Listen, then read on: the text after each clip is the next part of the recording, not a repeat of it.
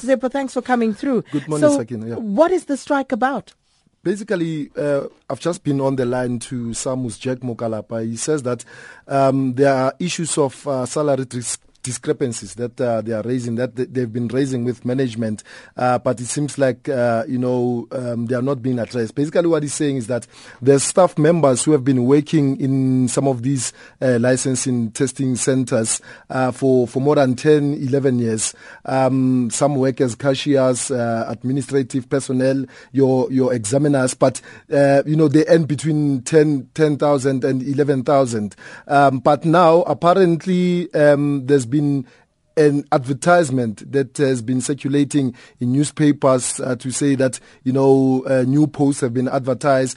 But those people it's an entry level uh, advert uh, but those people are, are going to be paid something like 20,000 rands a month. So basically those are the issues that they're raising to say that you know we have people who are experienced who've been there. You, have got someone who's just came in now uh, uh, but they're going to be earning more than people who have been there in, in, in, in the employment of, of, of, of, of the city of Johannesburg. So those are the issues that they're raising. They're saying that um, they're mobilizing uh, many of the licensing testing centers have been shut down. You talk about your Langlaagte, Sandton, uh, Midrand, um, Roodepoort. Uh, obviously, you know that this will affect people who, you know, take time off to, to you know to go mm. there and want to to test for their license uh, learners or, or, drivers. So um, the issue is that uh, those centers have been closed.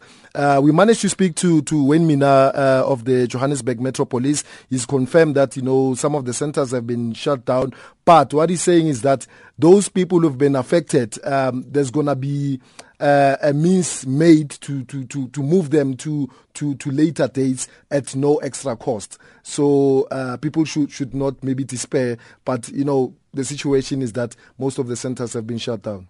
Tsepo, thanks for that update. And please keep us uh, up to speed with regard to that because, as you say, people actually do take time off in order for them to be able True. to go to these centers to do whatever it is that they need to do. So, um, that update on this story uh, by our senior reporter, Tsepo Pagane. So, if you are perhaps thinking of going to one of these uh, centers in Johannesburg today, as Tsepo was indicating, most of them are closed. So perhaps it would be a good idea to just call before you actually make your way down there. But we'll keep you updated on that situation.